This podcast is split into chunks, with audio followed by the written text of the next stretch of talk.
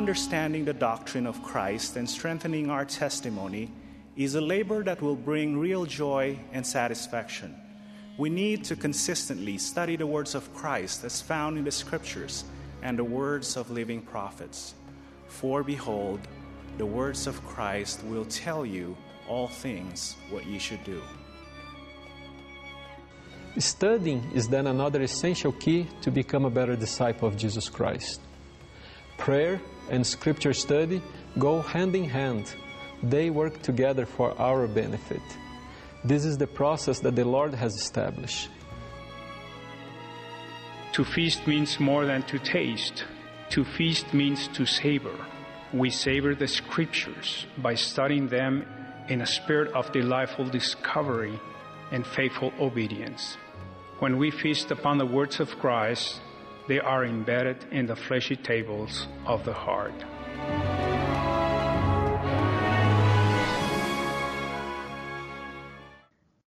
So we're starting off uh, the year with Pearl of Great Price, Moses chapter 1 and Abraham chapter 3. And it's really cool because they're two different prophets, two different experiences, but a lot of similarities between the two as far as like what they experience, what they see, what they feel, what the, how the Lord treats them. Um, you can tell that there's some a lot of consistency there. And uh, my wife pointed out last night, she, was preparing to teach the youth Sunday school class today, that this covers like uh, like 3,600 years or something like that. So it's just kind of interesting how you know the same the, the Lord is the same t- yesterday, today, and forever. Well, yeah, pretty much. One of the things I, I wanted to point out as we get started is where did we get these books? Because this is not part of the Old Testament. We talk about we're studying Old Testament and Pearl of Great Price. Well, where where did we get these? And it basically comes from a lot of the work that Joseph Smith did in translating the Bible and working with other documents to to get more information about these uh, Old Testament times. And one of the things he did was uh, instead of you know like consulting the original Hebrew and Greek and what whatever texts. He read the, the King James Bible, and as he was reading it, he would receive inspiration as to different words or different punctuation or different things, translations that would uh, make sense and make more clarification about different topics.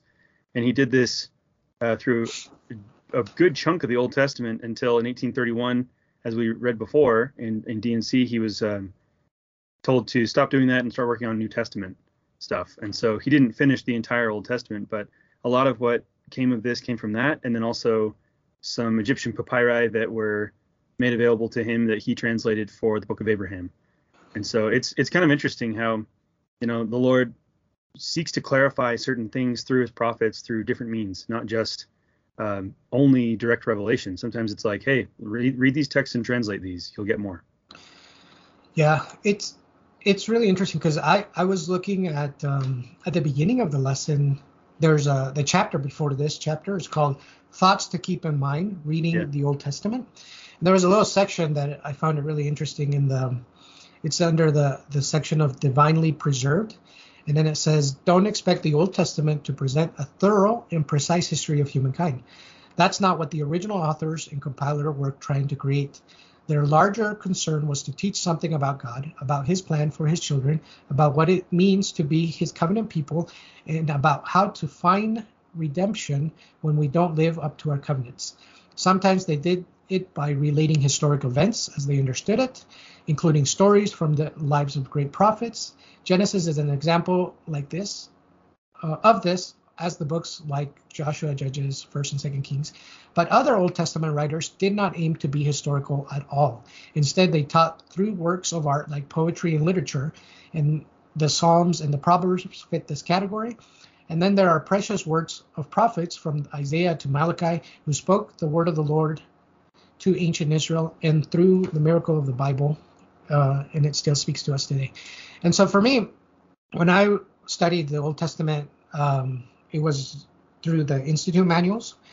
And a lot of the times it, it did quote Josephus. And Josephus was an old uh, Greek historian who lived, I think it was, I think he was like 40 AD, hmm. 40, 30 AD. So he was around right after Christ was killed, and so he wrote a lot of his works, the works of Josephus, almost going through the the the Bible and writing historically what happened in these events. And then you have someone like Joseph Smith who he retranslated the the Bible and just clear cleaned up a couple translation mistakes and things. And then he received these papyri where he got the book of Abraham and the book of Moses from. And you know, I, I was thinking about in our day how valuable it is to keep records and that the Lord has always instructed records to be kept. He did so in the Book of Mormon, up to the point where even when he appeared in the Americas in 3rd Nephi, he asked for uh, where are the records of uh, Samuel the Lamanites? And the people say, ah, we, uh, we, and then he says, well, you need to go write what he wrote because that's important.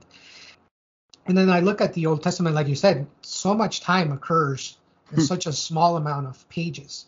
And so sometimes we can tend to take it literal, like, hey, this is this is when the earth started, this is the year, or, or some literal things that I don't think were meant to be literal. And I know for people that study history and, and the history of humankind, there's one great catastrophe that has left a lot of sadness and remorse amongst historians, and it's the burning of the the, the Library of Alexandria. Yeah.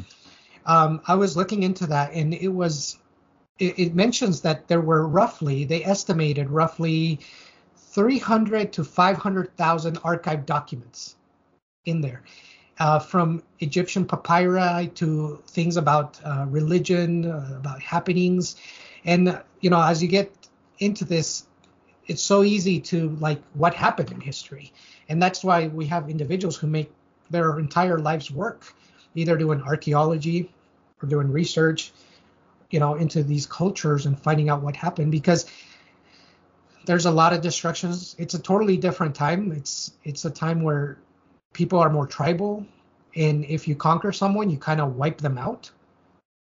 Why? Maybe so they don't come back and t- kill you in return. I don't know. It just because the Old Testament is always like has this tone of uh, even the phrases i'm going to go old testament on you like i'm going to go hardcore i'm going to be brutal i'm going to be like a barbarian or whatever and surely there are those things but i don't think it's any more atrocious than things we've done in the modern day. You know we still have that same kind of mentality. When we have power we exercise it over people. In our day it might be uh, i don't know uh, how we set up loans and interest rates and other things that may appear more civilized. But in those days it was like you get sold into slavery. You get you get your your your ground salted and then burned so you can't even plant crops if you come back here you know? Uh, it, it's it's really interesting. Anyway i just wanted to share. Yeah and at the same time it's it's comforting to know that we don't have to read this as a direct historical document. Because to me there's some stories in the old testament where i'm like what on earth? You know like some of them are just weird.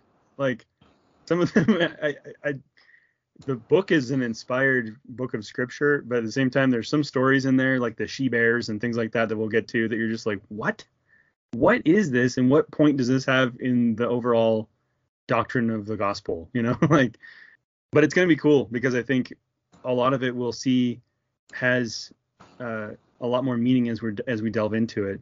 Um, in the first book of Moses, I was reading it and I, I came across a, a quote. It's actually from uh, a book which I don't have on me right now. It's um, basically a, an Old Testament study guide called Delving Deeper or something like that into the Old Testament. And it says in this one chapter we find six interdependent and indispensable aspects of the creative signature. The Savior's central role in all of it is number one. Number two, the goodness and glory of the plan of creation.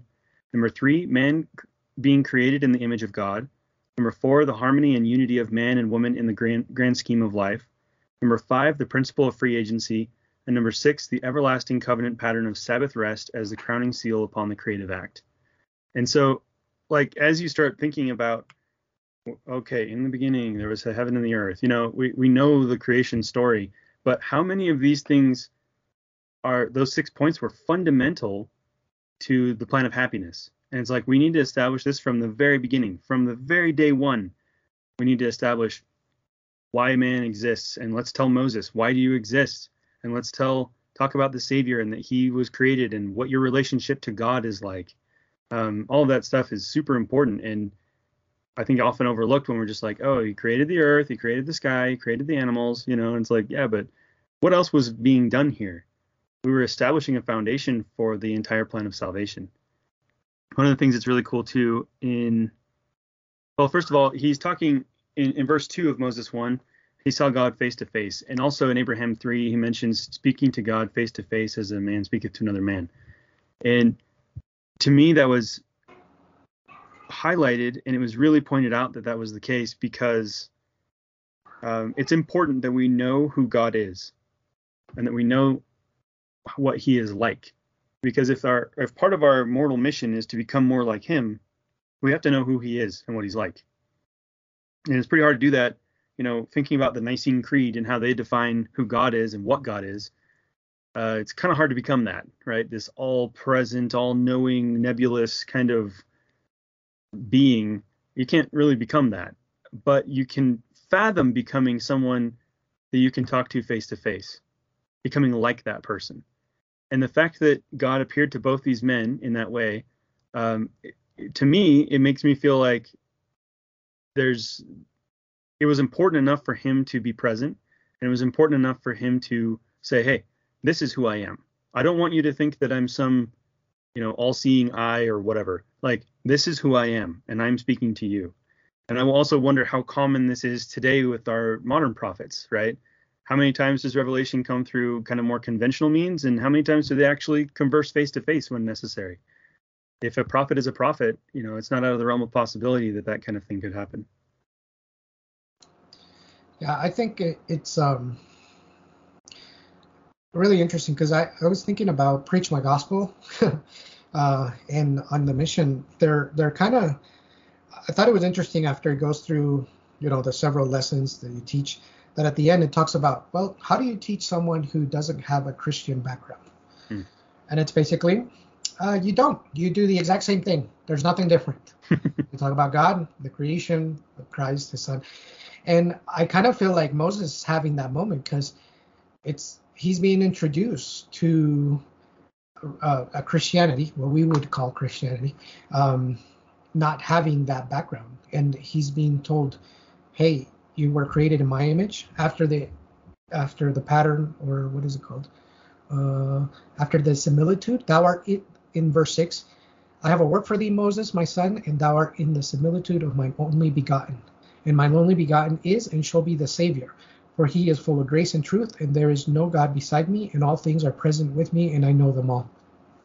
So, right away, like you mentioned, Moses is being told, You're my son, and you're just like my beloved Jesus Christ, right?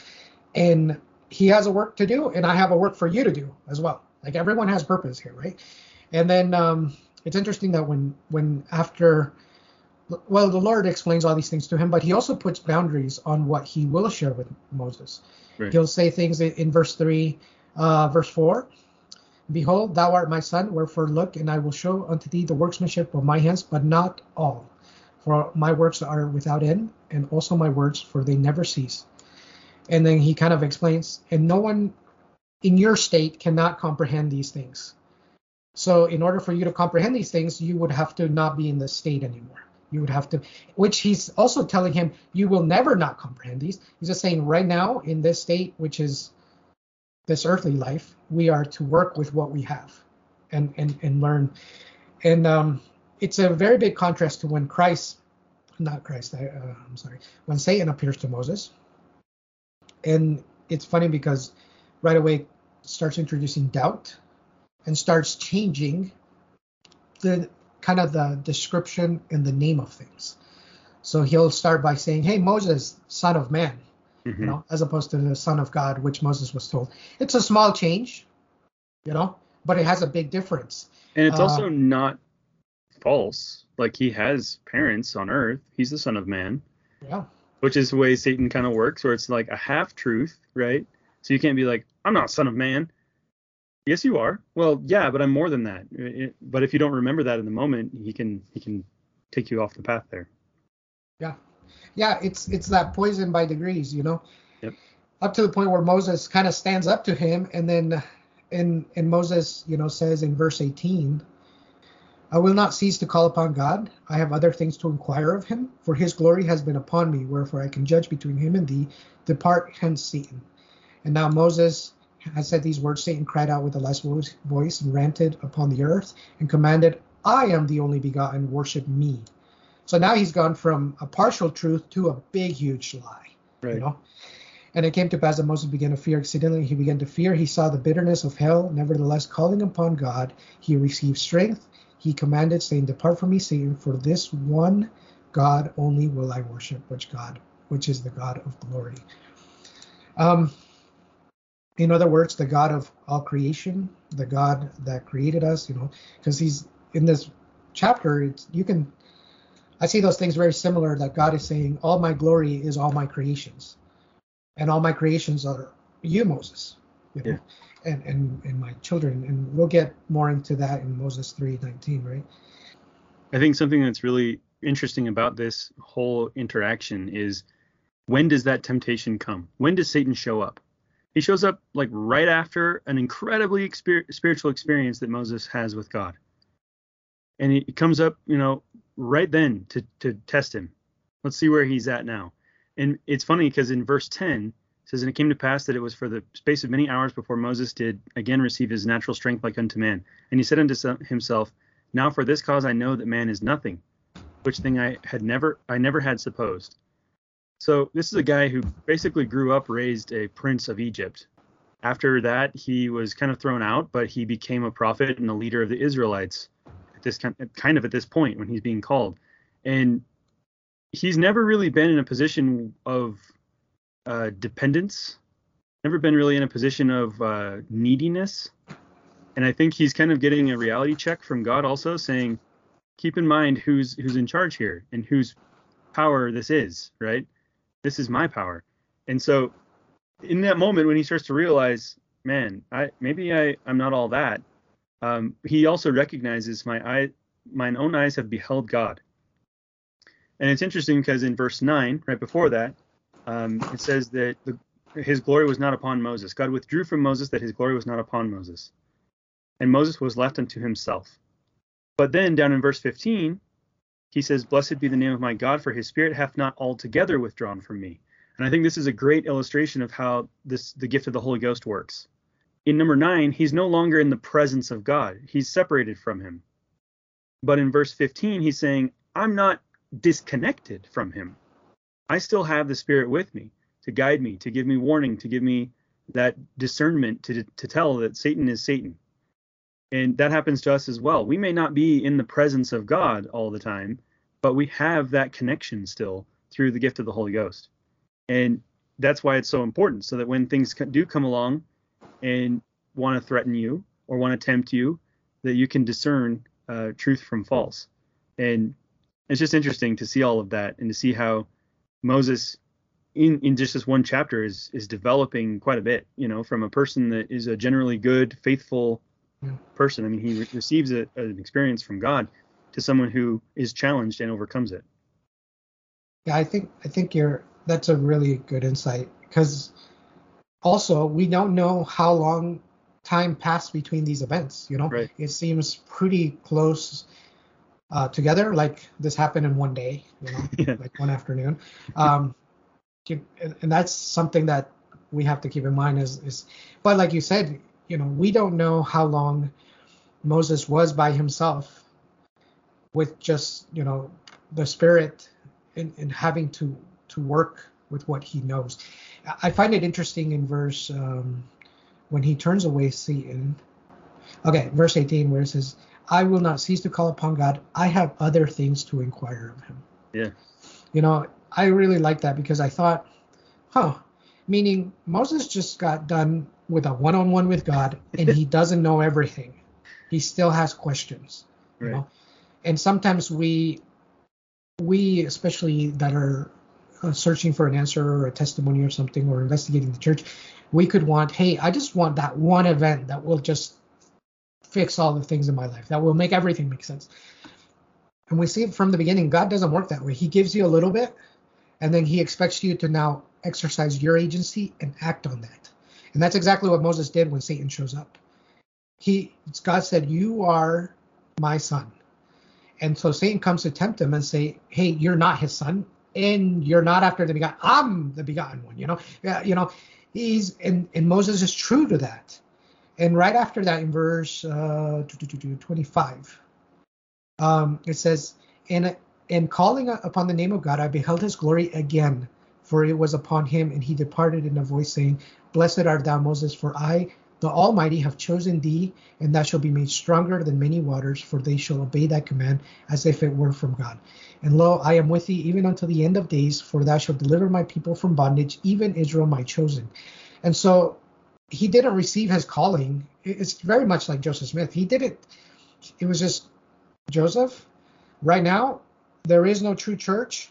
Stand by, and I'll explain more. You know, it, it, wasn't one event that said, okay, and here's and then you're going to go to Nauvoo and then Independence and blah, blah, blah, and then and then ultimately you're going to die. Um, no, it, it wasn't like that, right? It was just he got one little thing. Now be true to that thing you know.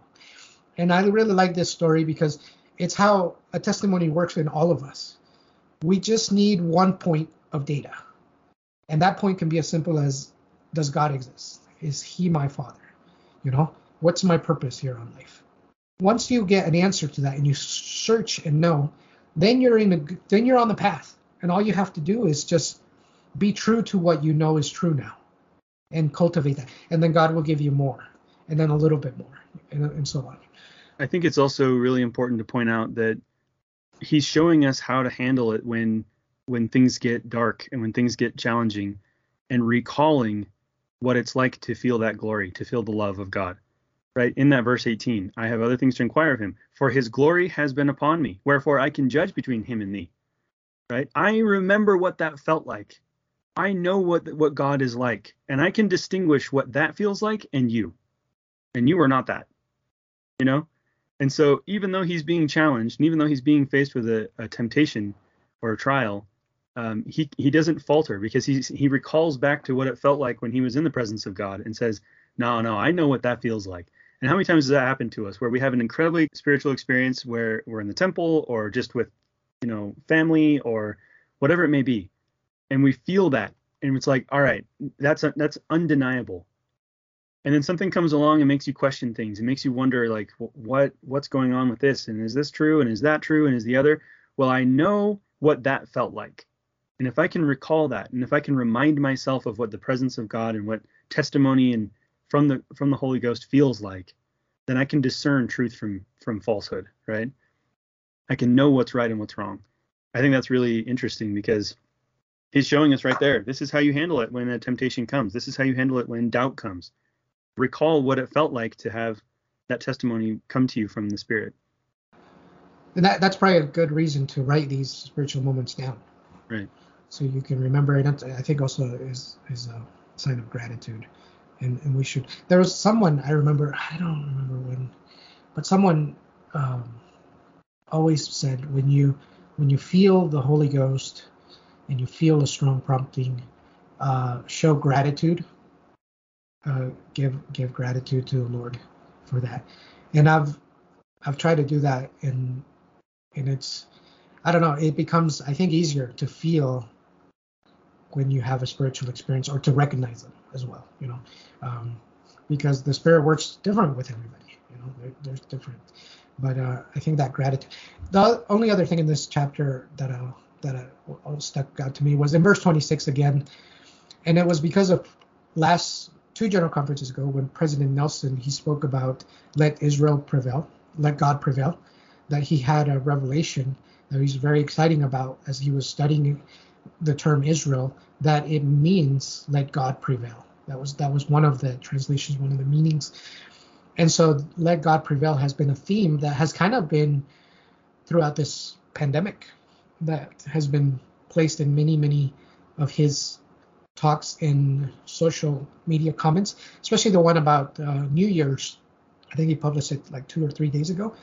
He said, uh, "Here are some." The, this is President Nelson, of course. He said, "Here are some key things to remember, and one of them was uh, one of the key resolutions for the new year was to let God prevail.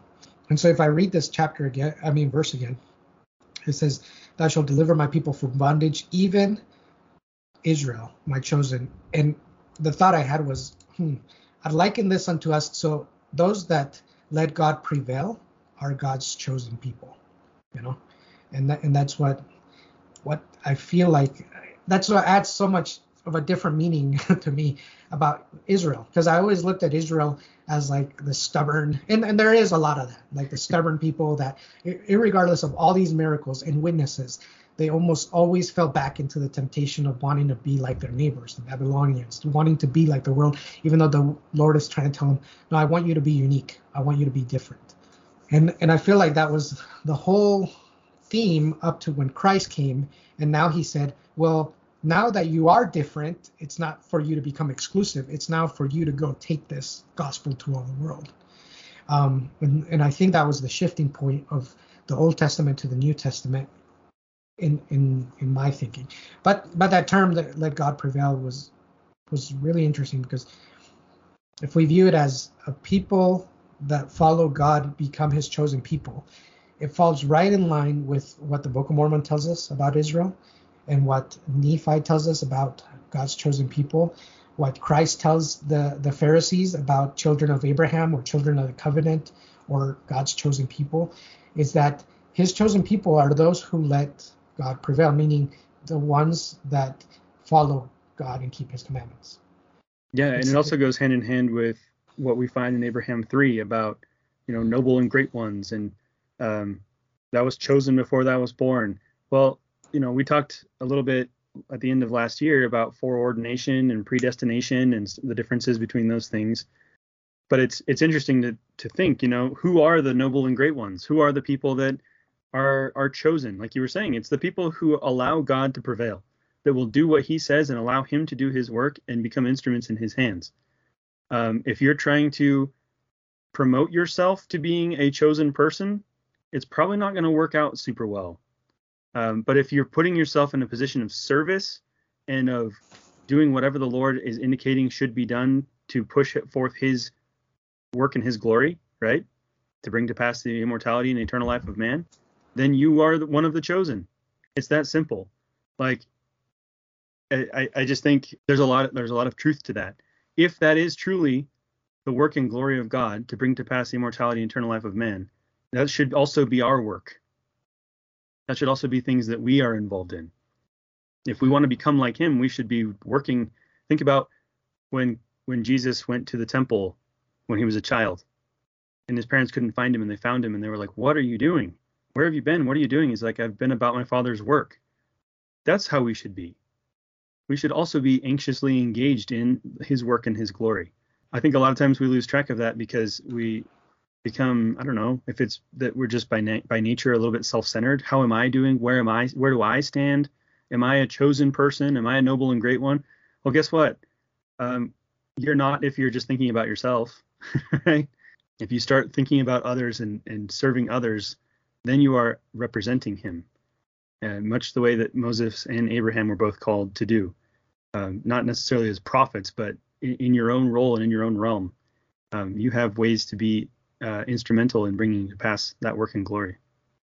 I, I like what you mentioned about uh, earlier when you mentioned that Moses was a prince of Egypt, you know, and he comes to that realization that, oh, okay, we're not that great. Which imagine like Egypt at the time was probably like the most advanced civilization on earth and had so much power and had the Israelites to- in total bondage and for him to now realize, oh, wow, you know, like I thought we were the center of the universe, right? right? And God is showing him, no, you're not. And then with Abraham, it's kind of a a different story. Abraham is is is his father is one of the priests of uh, one of the gods of Egypt. I forget the name. And his father now takes him and wants to sacrifice Abraham. And right before his father sac- kills Abraham, an angel appears and stops him. And Abraham escapes. And then, you know, he Abraham becomes so well known for his understanding of the cosmos, the existence, and why it's because of Abraham 3. God shows him uh, all of these things, and he he gives them and there's cool things that I like in Abraham three when the Lord says like in verse six, now Abraham, these two facts exist. It's almost like he's telling him, here's some rules, some laws. Here's like the the the Please Pythagorean theorem. Yeah. yeah. Here, when this happens, this will always happen.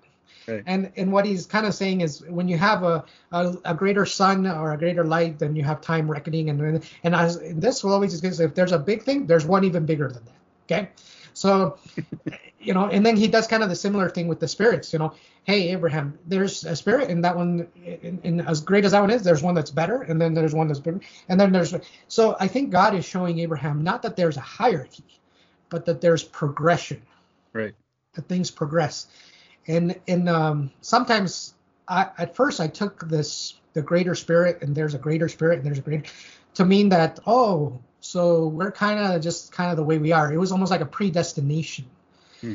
And for me, I don't see it that way anymore. I see it more like, oh, what he's saying is there's eternal progression. He was showing Abraham eternal progression. And now we know that his work in his glory is to bring to pass eternal life for man, meaning to make them everything God knows and you can know.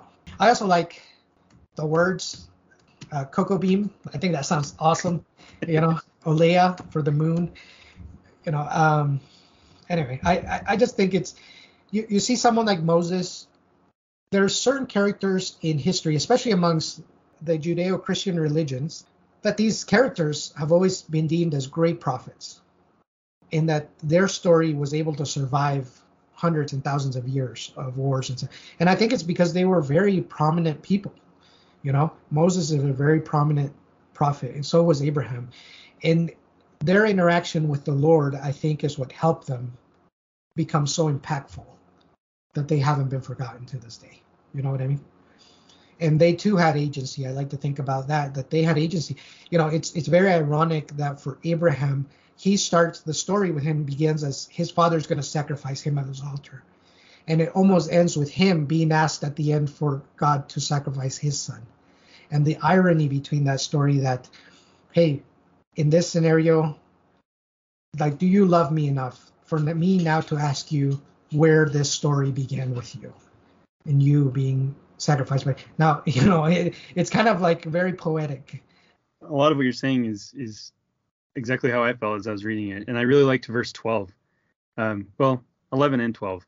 And this is kind of what I mentioned before. It says, "Thus Abraham talked with the Lord face to face, as one man talketh to it with another, and he told me of the works which his hands had made. And he said unto me, My son, my son, and his hand stretched was stretched out. Behold, I will show and I will show you all these. And he put his hand upon mine eyes, and I saw those things which his hands had made, which were many, and they multiplied before mine eyes, and I could not see the end thereof. It's it's a loving father who is saying, "Look, I want to give you a glimpse of everything. You're not going to understand all of it. I'm going to explain some of the basics so you kind of get a, an understanding of the context here. But I want to show you all of this. And why does he want to do that? In verse 15, and the Lord said unto me, Abraham, I show you these things unto thee before you go into Egypt, that ye may declare all these words. I want to help you understand the magnitude of the importance of what you're about to do so that when you go and teach, when you go and you, you represent me as my prophet, even though you will not be talking and sharing all of this stuff with everyone, um, you will at least understand why it's so important that you do this, why it's so important that this be shared, right? Um, and just the like my son, my son part was just like, man, it's just really cool because we see this omnipotent God as being, you know, he's managing all of the cosmos on one hand, on the other hand, he's walking this individual spirit through, saying, "Here's how this all works," you know. And that to me is just so dang cool because it's like he really does care about each one of us as individuals, and he does see us as individuals, and we matter. Even though that the multitudes are endless, and even though worlds are without number and all that, each individual matters enough to the Lord. I don't know. There there's so much here. but it's like the gist of it is God shows them both the creation. Yep. And it starts with the planets and the suns and the stars because it's something that we cannot deny.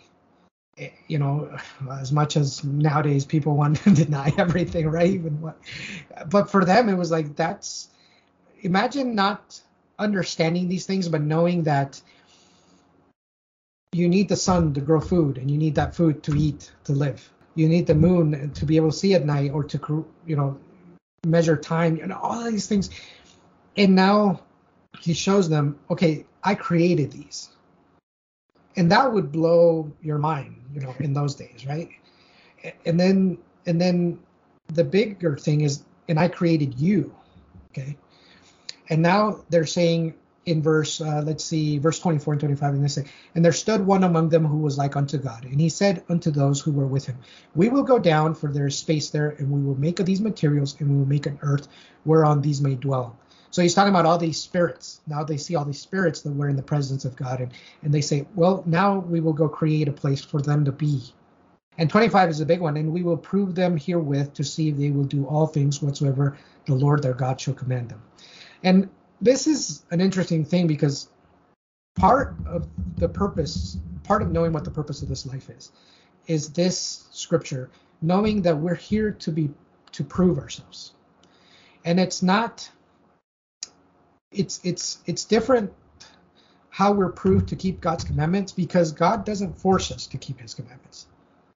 He invites us. He lets us have this the light of Christ. He we know right from wrong we and then we use our agency to go grow and seek out what these command what the best way to live and exist is that's what the commandments are it's a pattern for what is happiness and what is the proper way to live and exist and there's so much self-help books and all these things and they're wonderful but they're all built upon these principles. All of these principles are together of what is the best way to exist and to pass this limited time we have here. And it almost always goes to look outside yourself, serve others, grow in knowledge, uh, be honest, uh, get rid of toxicity, uh, have karma, and do good things to people. Uh, learn to stretch yourself, get out of your comfort zone, cultivate a growth mindset. You know, you could keep going, all these things. And I'm like, all of that is in the gospel. And if we're not finding that in the gospel, we're not understanding Abraham chapter 3 and what the Lord is telling us about progression and our purpose for being here. And then we're told, okay, the Lord has said, okay, here are all the things I've made. You're one of those. Now you need to be tested. For what reason and what purpose? So you can know right and wrong and dwell with me and, and, and, and have eternal progression, right? But how, like the, the linchpin, the thing that connects all of these things is then in verse um, 27, which is, And I, Lord, whom shall I send? well, 26. And they who keep their first estate shall be added upon. And we know the first estate is the pre-existent life, you know, who choose to come take a body, to come to earth, to to be use your agency, to learn to think for yourself, right? Um, and those who keep not their first estate shall not have glory in the same kingdom with those who keep their first estate. And those who keep their second estate shall have glory added upon their heads forever and ever. And the Lord said, Who shall I send? And one answered unto the Son of Man, Here am I, send me. And another said, Here am I, send me. And the Lord said, I will send the first. And the second was angry and kept not his first estate. And that and at that day many followed after him. Obviously, we're talking about Jesus Christ and Lucifer or Satan and one said, "Here am I, send me." And we'll we'll hear more about this, and we all kind of know the story, right, and what happens. But Christ is willing to say, "I will go and be an example." You know, I will go and show them and be an example and carry out the atonement, and all the glory be to you, Father, right? And the other one kind of said, "No, I'll go, but if I'm going to do all this work, I'm getting the credit. But I'll make sure that no one, you know, I'll force them to do what's right, or I won't allow choice, you know." And, and you could even frame it in a more positive view by saying, I will make sure that no one is lost. I'll make sure that we all make it back. Because if someone was like, I'm going to force everybody, I'm going to make sure no one makes a, a mistake, that wouldn't sell it to me. But if someone was like, I can guarantee no one gets lost, that we all come back to your presence, I could see how some people might be enticed by that. By the idea of no failure. We can't fail we will go down, we'll get our bodies, we'll all come back. I promise. You know, well, and it's like, wow, that sounds really, really good. that's and that that right there is what we call the war in heaven, right? Right. But that's that ideology, that battle of ideology is still going on in this day, you know. Sometimes we want to force correct behavior but the Lord says, I don't force behavior. He didn't one- even force. Look, he didn't even force Christ to do this. And the Lord said, "Whom shall I send?" It was a question. It wasn't like, "All right, everybody, listen up. Jesus is going." Right? It was, "Whom shall I send?" He knew. Everyone knew what was going to happen. He knew what was going to happen, but he still asked a question. Still left it up for the Savior to say, "Here am I. Send me." I- it's it's important like it's really good to ponder that principle of how agency has a cost. Um, but there is no why is there why is can there be no real growth without choice? And I- think second nephi chapter 2 gets into this when lehi talks about there must be opposition in all things. Yep. and he talks about the garden of eden and the fruit and we're going to get into that how adam and eve had to make a choice you can either remain in a paradisiacal glory where there is really no choice, but you're happy, but you don't know that you're happy because you haven't, you don't know what unhappiness means. You don't know what thorns feel like, what bitterness, you know, what, you know, feels in comparison to sweet. And I think that's part of this experience that continues with us in our lives every day. We are, as we grow, we learn. Oh, there's contradiction. There's deceitfulness.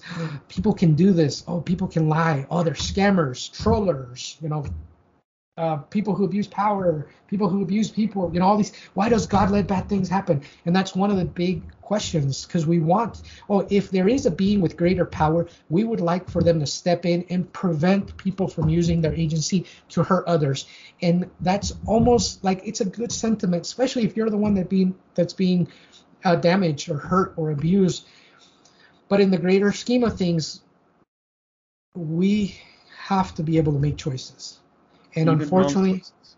unfortunately some of those choices hurt people and that's part of this that's part of the plan is we have a savior who will correct those things in their due time and god doesn't want us to go out there being hurting people he wants us to learn and we can we're we're so amazing the way we've built that we can learn from our own experiences and we can also learn from others experiences so we don't have to make fatal decisions or fatal choices. But if we have, we the atonement is powerful enough, and if we use our agency correctly and honestly, we can be forgiven, even from the greatest of mistakes.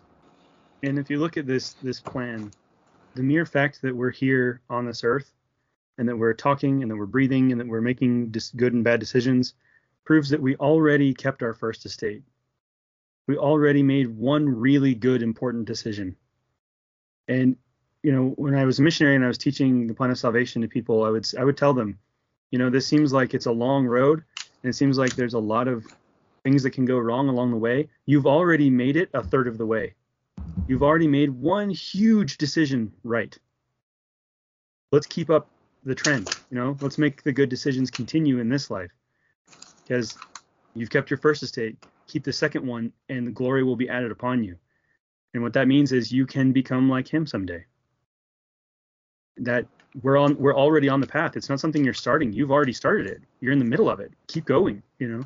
Yeah. If you think of it that That's- way, it's not so That's why a lot of this is a reminder. You know Yeah. what I mean? I think that that Christ, they don't send anyone here that doesn't have a chance of making it.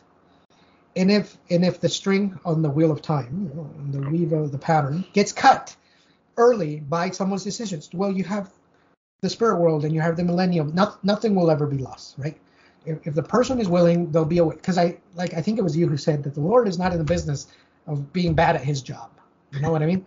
Like or something along those lines. Like he's not bad at what he does. He's good at he's a savior. He's gonna save people. But I think sometimes we we get into this weird place where we think, hmm, we don't either either we have to do it all ourselves or by being more perfect, I alleviate some of the suffering in Gethsemane. So it's like reverse points. It's not just I didn't sin as much, but I just didn't give him as much suffering, and so I'm more favored. And it's like that's not that's not how it works. It's an eternal atonement, meaning every possibility, every outcome, multiverses, whatever you want to call it, you throw it all in there, it did it.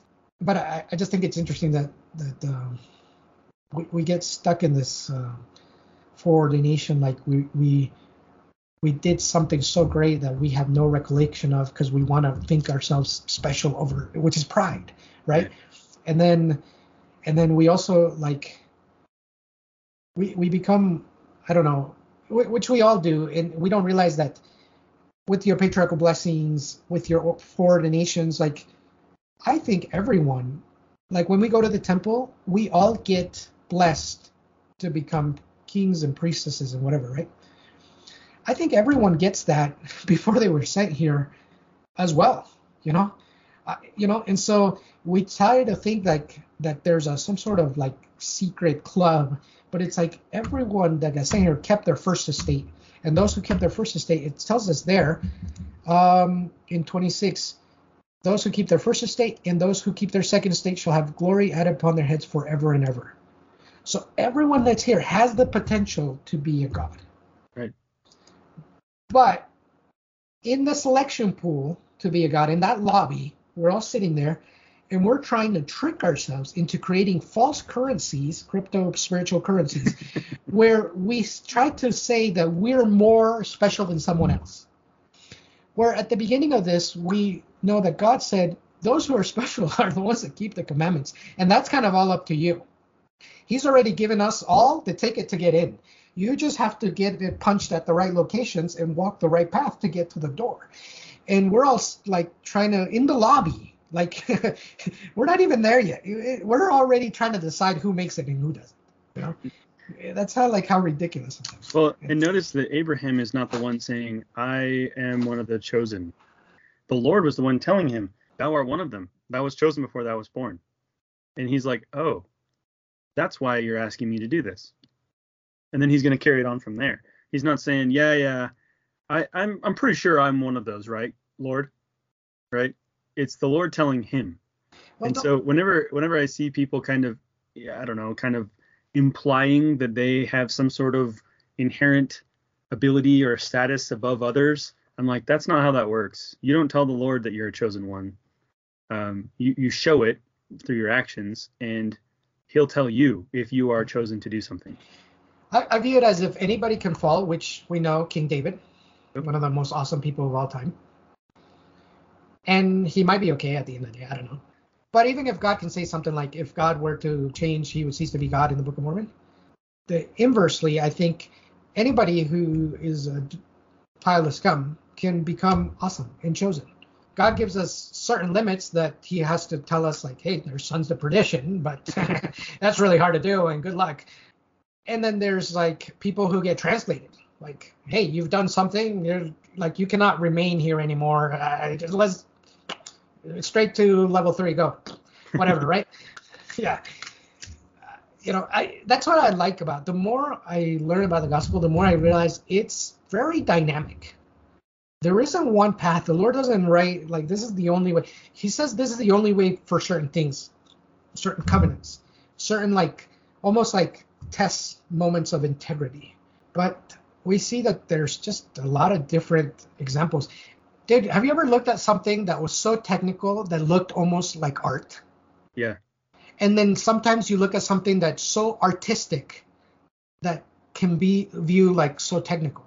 Like yeah. and that's like where I think the gospel is. There's so much structure and order, but also there's so much art on how like things happen And that within the structure there's the freedom of expression, but the overall thing is like dialed in where God is in control type of thing. You know what I mean? It's kind of like an impressionist painting where when you look at it from outside, you can see the shape of it, you can see the forms, but it's kind of blurry and there's some, you know, dreamy aspect to it because it's not really crisp defined lines. But when you go in, zoom in close, you see how every minuscule brushstroke every color is where exactly where it needs to be to create that overall image. Yeah. You know, it's so detailed, so precise, but then you you zoom out and it's like, wow, this this doesn't look precise at all. You know, kind of like that. Yeah, yeah, that makes sense.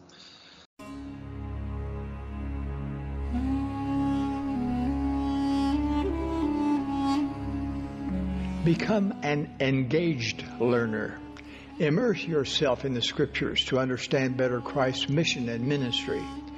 Know the doctrine of Christ. So that you understand its power for your life. Internalize the truth that the atonement of Jesus Christ applies to you. Every time you plug in your phone, use it as a reminder to ask yourself if you have plugged into the most important source of spiritual power prayer and scripture study, which will charge you with inspiration through the Holy Ghost. It will help you know the mind and will of the Lord to make the small but important daily choices that determine your direction. My dear brothers and sisters, Jesus Christ invites us to take the covenant path back home to our heavenly parents and be with those we love. He invites us to come, follow me.